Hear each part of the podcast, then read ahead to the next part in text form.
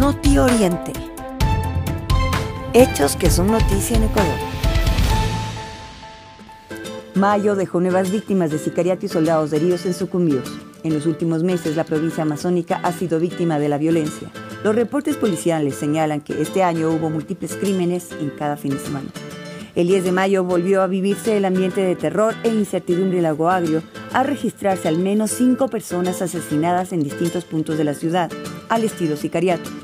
Mientras tanto, el 17 de mayo, el ejército emitió un comunicado informando que en las instalaciones del Batallón de Selva 55 Putumayo, delincuentes armados intentaron vulnerar las instalaciones del batallón. Lo peor de la tormenta ya ha pasado, asegura Lasso. Lo peor de la tormenta ya ha pasado, aseguró este martes el presidente de Ecuador, Guillermo Lasso, al hacer un balance sobre su primer año de gestión, en el que destacó la lucha contra la pandemia de la COVID-19 y el mejoramiento de los indicadores macroeconómicos.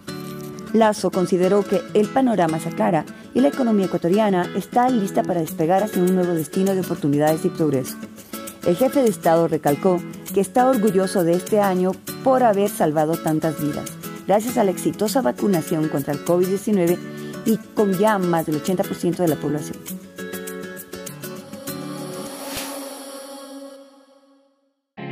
Ecuador cuenta con la tercera edición del Libro Rojo de Mamíferos. En el marco de la conmemoración del Día Internacional de la Diversidad Biológica, el Ministerio de Ambiente presentó la actualización de la lista roja de mamíferos en Ecuador.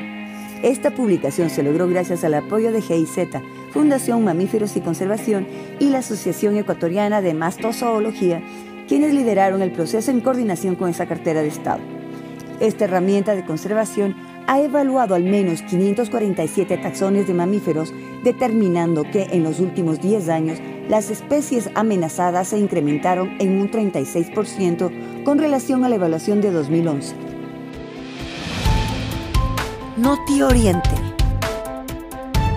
Hechos que son noticia en Ecuador.